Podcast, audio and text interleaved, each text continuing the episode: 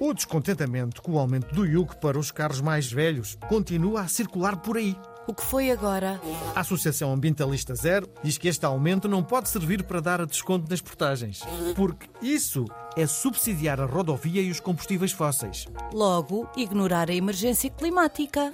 E o Primeiro-Ministro até perguntou recentemente se a emergência climática é todos os dias ou é só à segunda, quarta e sexta. Bem, se for só à segunda, quarta e sexta, os descontos nas portagens podem ser à terça, quinta e sábado.